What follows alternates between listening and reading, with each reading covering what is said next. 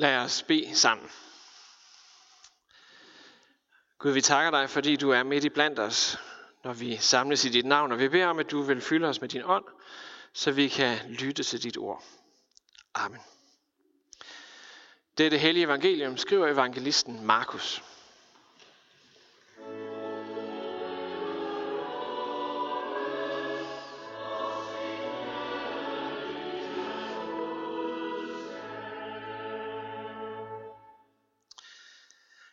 Jesus drog igen bort fra egnen ved Tyrus og kom over Sidon til Galileas sø midt igennem Decapolis. Og folk kom til ham med en, der var døv og havde svært ved at tale. Og de bad ham om at lægge hånden på ham. Jesus tog ham afsides væk fra skaren, stak sine fingre i hans ører, spyttede og rørte ved hans tunge. Og han så op mod himlen, sukkede og sagde til ham, Efata. Det betyder, luk dig op. Og straks lukkede hans ører sig op, og det bånd, der bandt hans tunge, blev løst, og han kunne tale rigtigt. Jesus forbød dem at sige det til nogen, men jo mere han forbød dem det, jo ivrigere fortalte de om det. Og de var overvældet af forundring og sagde, han har gjort alting vel. Han får både de døve til at høre, og de stumme til at tale. Amen. I dag skal vi se på, hvad den her helbredelse af en mand, der var døv og stum, hvad den har med skabelsen at gøre. Og vores, kan man sige, vores indgang til at se det. Det er det, som sikkert undrer os allermest ved den her beretning. Det er i hvert fald det, der undrer mig. Jeg ved ikke med jer, hvad I sådan lader mærke til i beretningen. Det, der undrer mig, er, hvad i verden er det, Jesus laver? Hvad er det for noget med de der hænder, der skal ind i ørerne? Og så spytter han oven i kødet på sin hånd og rører ved mandens tunge. I de her coronatider, så lyder det fuldstændig åndssvagt, at han gør det på den der måde. Hvad er det, Jesus laver? Og plejer Jesus ikke bare sådan at sige noget? Sig et ord, og så sker det. Jeg kan ikke lade være med at tænke på den her anden historie, hvor der kommer en romersk soldat til Jesus og siger, min tjener er syg, vil du ikke nok gøre noget ved det, Jesus? Og Jesus siger, jo, jeg vil så, jeg skal nok komme med dig hjem og se til din tjener. Og soldaten siger, nej, nej, Jesus, det behøver du slet ikke. Jeg ved godt, at du kan kommandere med ting her i den her verden. Så hvis du bare siger et ord, Jesus, så ved jeg, at min tjener nok skal blive rask. Og hvad sker der? Tjeneren bliver rask. Er det ikke sådan, Jesus gør? Talte Jesus ikke bare et ord? Hvorfor gjorde han ikke bare det her? Med soldatens tjener her, så var det lidt som om, at Jesus han kunne kommandere med den virkelighed, der var. Lidt ligesom da Gud skabte alting, og bare talte et ord, og så blev det til. Da Gud sagde lys, og så var der lys. Det er jo sådan, Gud skabte. Det, som hans ord nævnte, det blev til. Hans ord skabte det, som det nævnte. Gud talte det hele frem. Og det samme plejer Jesus jo egentlig at gøre, når han helbreder, eller når han uddriver dæmoner, eller hvad han nu ellers gør. Vi kan tænke på den beretning, hvor de er ude på øh, Genesarets sø, og det stormer helt vildt, og Jesus ligger bare og sover. Og de vækker ham, og så taler Jesus et ord til stormen og så bliver der blikstille. Jesus har den samme myndighed, den samme magt i sit ord, som Gud brugte, dengang han skabte verden. I hans ord er der en myndighed, som alting må adlyde, præcis ligesom i skabelsen. Så hvorfor nu alt det her hokus pokus? Hvad skal det til for? Men spørgsmålet er, om Jesus i virkeligheden ikke gør præcis det samme ved den her døve og stumme mand, som han gør de fleste andre gange. For tænk over det. Hvordan taler man til en døv? Det gør man med hænderne. Med tegnsprog. Og mit gæt er, at der ikke fandtes tegnsprog på Jesu tid. Det ved jeg, ved jeg i hvert fald ikke af, at der sådan gjorde på den måde, som vi har det i dag. Så må det ikke det, Jesus gør, er rent faktisk at forklare manden, hvad der nu skal til at ske. Så Jesus står over for ham, prøver hen, fingrene i ørerne på ham, som om han vil sige, nu vil jeg helbrede dine ører. Og så spytter han på sin hånd. Spyt dengang blev øh, anset som noget, der var helbredende. Det er måske det, der er forklaringen på, øh, hvorfor han gjorde, som han gjorde. Det lyder helt hul i hovedet for os i den her tid, vi lever i, men sådan så man det altså dengang. Så han spytter på hånden for at forklare, nu vil jeg også helbrede din tunge. Og så løfter han hænderne, kigger op mod himlen og sukker. Som om han vil sige til manden her, alt det her, der kommer til at ske nu, det kommer fra Gud. Og så er det, han siger, luk dig op, og så sker det. Så spørgsmålet er, om det hele, alt det Jesus gør her, i virkeligheden ikke er ord. De samme ord, som stammer helt fra skabelsen af, som nu lyder til den her døve mand, og som udfører den samme gerning, som de ord gjorde, som Gud talte dengang under skabelsen. For det er dybest set det, der sker hver eneste gang, når Jesus griber ind med kraft. Når hans ord kommer der sygdom, dæmoner osv. til at forsvinde. Han gør det samme, som Gud gjorde dengang, da han skabte. Jesus genskaber, eller nyskaber er måske et bedre ord. Det er den samme kraft, der var til stede dengang, som nu virker gennem Jesus. Det er den samme myndighed, Jesus taler med, som Gud talte med. Og det er også den samme vilje, der ligger bag, altså det samme ønske, der ligger bag at tale, så, det, så ting bliver skabt. For hvad var det Gud sagde, da han havde skabt alting? Da Gud så på det hele, ligesom fik overblikket over, hvad der var sket, da han havde skabt verden, hvad sagde han så på den sidste dag der? Ja, i vores bibel står der, at han så, hvor godt det var. Han så, hvor godt det var. Hvis man nu skulle oversætte det lidt mere korrekt,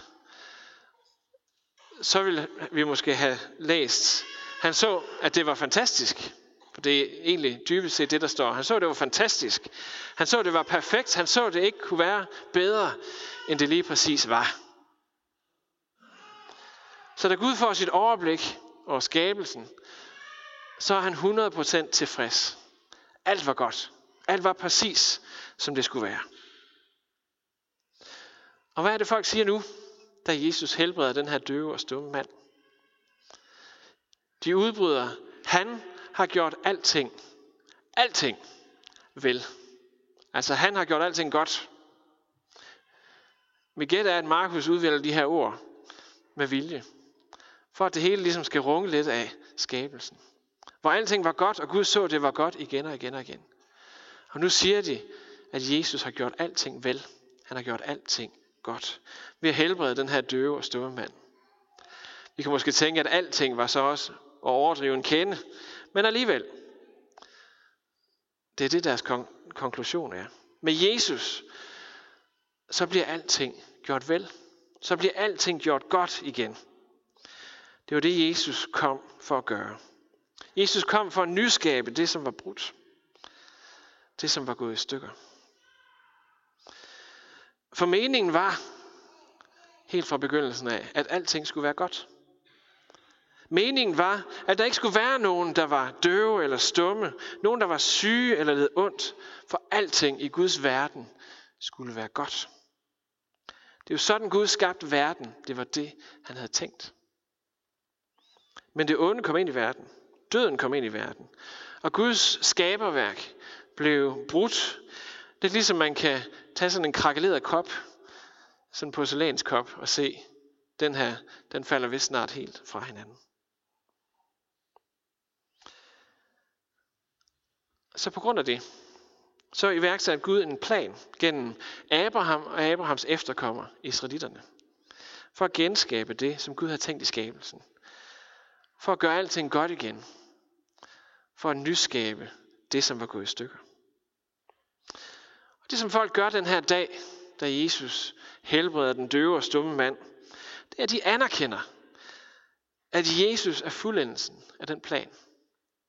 Når Jesus nu kommer, så er det ikke bare en lille ting, der bliver godt. Nej, alting bliver godt. Han har gjort alting vel. Det hele bliver godt nu. for Jesus kom. Det er Jesus, der skulle gøre det hele. Der skulle gøre det hele godt igen. Han er fuldendelsen. Han er ham, der skal nyskabe det, som er brudt, så det bliver helt og godt igen.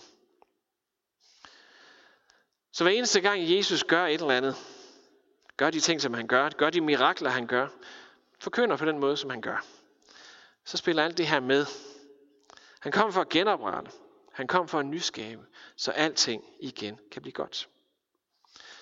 Og det perspektiv må vi have for vores liv også. For de ting, som Gud gør i vores liv. Og også for det, som, den tjeneste, som Gud kalder os til at have, eller det liv, som Gud kalder os til at leve. Vi må have det perspektiv med, at Jesus kom for at gøre alting godt, og det har han skænket os. Som jeg sagde før, det skænker han os i dåben, når vi tror på ham.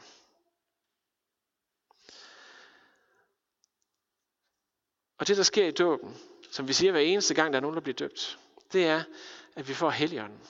Vi tror på ham, når vi bliver døbt, så modtager vi Helligånden. Og Helligånden er Gud. Præcis ligesom Jesus havde den kraft og den myndighed, som Gud havde ved skabelsen, sådan har Helligånden det også. Der er ikke nogen forskel der overhovedet. Og den Helligånd flytter ind i os, når vi tror på ham. Og det betyder to ting for os i det her perspektiv. Det betyder for det første, at når Helligånden flytter ind, så begynder han at nyskabe os indenfra og ud, kan man sige. Han skænker os et helt nyt liv. Et liv, som ikke er bundet af den død, den elendighed, der kan være i de liv, som vi lever. De udfordringer, vi kan komme ud for. Han skænker os et nyt liv, hvor perspektivet er evigheden. Og ikke bare vores udløbsdato, eller hvad man skal kalde det. Og det liv begynder ikke bare en gang, men allerede nu. Det liv er her i os allerede nu. Gud nyskaber os nu. Det er det liv, som vi har fået at leve, når vi tror på ham. Og så kan vi godt se på os selv og tænke, det ser måske ikke ud så meget. Der er ikke nogen af os, tror jeg, der kan øh, kigge på os selv og sige, men det er, jo, det er jo, alting er godt her. Gud har virkelig gjort alting vel her. Og hvis vi synes, vi kan sige det om os selv, så kan vi tænde for fjernsynet og se, at nej, alting er sandelig ikke vel endnu. Og alligevel, så er det det, vi får lov til at leve i. Det er det perspektiv, vi har for vores liv. Det er det, der er fuldendelsen, som kommer en gang. Så det var den ene ting, Gud giver os ved Helligånden. Den anden ting er, at Gud ønsker at nyskabe verden igennem os.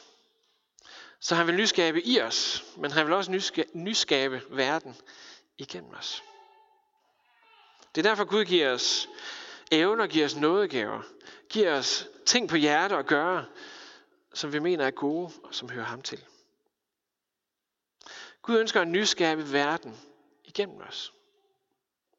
Og igen kan vi sige til os selv, at det bliver jo aldrig perfekt. Nej, det gør det måske nok ikke, men derfor er han alligevel til stede der. Så hver eneste gang vi gør noget, der hører Gud til, noget godt, så må vi tro på, at Helligånden virker med lige præcis der. Så når vi møder den ensomme, for eksempel, ser den ensomme, giver den ensomme fællesskab. Så er det altså ikke først og fremmest faktisk os, der gør det, men Helligånden, der virker igennem os. Og selvom det her møde for os måske kan se ud som, det blev der ikke til sådan voldsomt meget her, så må vi alligevel have den frimodighed, at Helligånden arbejder i det. At Helligånden skænker liv igennem det. For det er sådan, Helligånden arbejder igennem os. Han arbejder i os og igennem os. Så derfor må vi gå ud i verden med frimodighed. Vi må møde verden med frimodighed. Som om Gud ønsker at møde verden gennem os. Som om Gud ønsker at forandre verden til et bedre sted gennem os. For det er faktisk det, han vil. Bliver det perfekt? Formentlig ikke. Men det kan godt blive godt alligevel. Derfor må vi gå med frimodighed, der hvor han sender os hen. Der hvor han giver os en nød for andre. Så lad os slutte med at sige tak til Gud. Sig tak for det liv, som han skænker os, det nye liv, som han giver os, og som han skaber i os allerede nu. Sig tak for den evighed, som venter engang. Og lad os sige tak, fordi at vi kan få lov til at stå sammen med ham i tjeneste. For ham og for den verden, som vi lever i. Lad os bede sammen.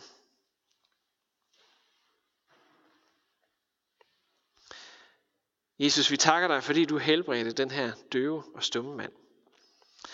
Vi takker dig, fordi at det tegn blev et tegn for de mennesker, der var omkring, på hvem du er. På det liv, som du kom med, da du døde og opstod for os. Og på det liv, som du giver os. Skænker os hver eneste dag. Og vi beder om, at det hver eneste dag må være sandt om os. At vi tilhører dig. At du holder os fast hos dig. Og så takker vi dig, fordi du ikke er færdig hverken med os eller den verden, som vi lever i. Men at du ønsker at skabe kærlighed, skabe fællesskab, skabe godhed. Så mennesker de må se dig og prise dig for det. Og vi beder dig om, at du vil udruste os, at du vil sende os lige præcis derhen, hvor du kan bruge hver enkelt af os. Vi beder dig om, at du vil give os ting at gøre, som vi kan, som vi kan evne, som vi kan overkomme. Vi beder om, at vi må opleve og få frimodighed og få glæde gennem det. Så beder vi om, at du vil bevare kirken i vores land, på vores egen og her i vores by. Velsign og bevare dit ord, din hellige dåb og nadver hos os. Og lad din ånd fylde os, når vi samles i dit navn. Gør os som med dit lame på jorden til et levende vidensbyrd om dig. Og lad dit rige bryde frem i blandt os med retfærdighed, fred og glæde. Vi beder for menighedsrådet, for de ansatte og de frivillige her i vores sovn. Vi beder for det arbejde, der udgår fra kirken her. Vi beder om din velsignelse over det. Vi beder om, at du vil være midt i det og gøre dit rige stort i blandt os. Vi beder for vores by og for familierne her. Vi beder dig, byg, vi beder dig, lad din kærlighed bygge trygge familier op for børnene her. Med skoler og institutioner og velsigne deres arbejde. Vi beder også særligt for dem, der sørger, og dem, som kæmper med sygdom, med ensomhed eller med afhængighed. Vi beder dig give trøst og styrke og vande af i nødens stund. I dag beder vi også særligt for den situation, som er i Afghanistan. Vi beder om, at du vil være nær der. Og vi bekender fuldt ud, at vi har ingen anelse om, hvordan det skal blive godt. Men vi ved, at du kan være der. Så vi beder om, at du vil være nær ved alle dem, der er bange. Alle dem, der frygter for sit liv. Alle dem, der reagerer i panik, og alle dem, som kan se deres fremtid styrt i grus. Vi beder om, at du vil være deres trøst. Så beder vi dig om, at du vil velsigne og bevare vort folk og vort land. Vær med politikere og øvrighed, og led dem af dine veje. Velsign vor dronning Margrethe og hele hendes hus. Og giv os alle din nåde, fred og velsignelse. Og lad os samles med dig i dit rige. Amen.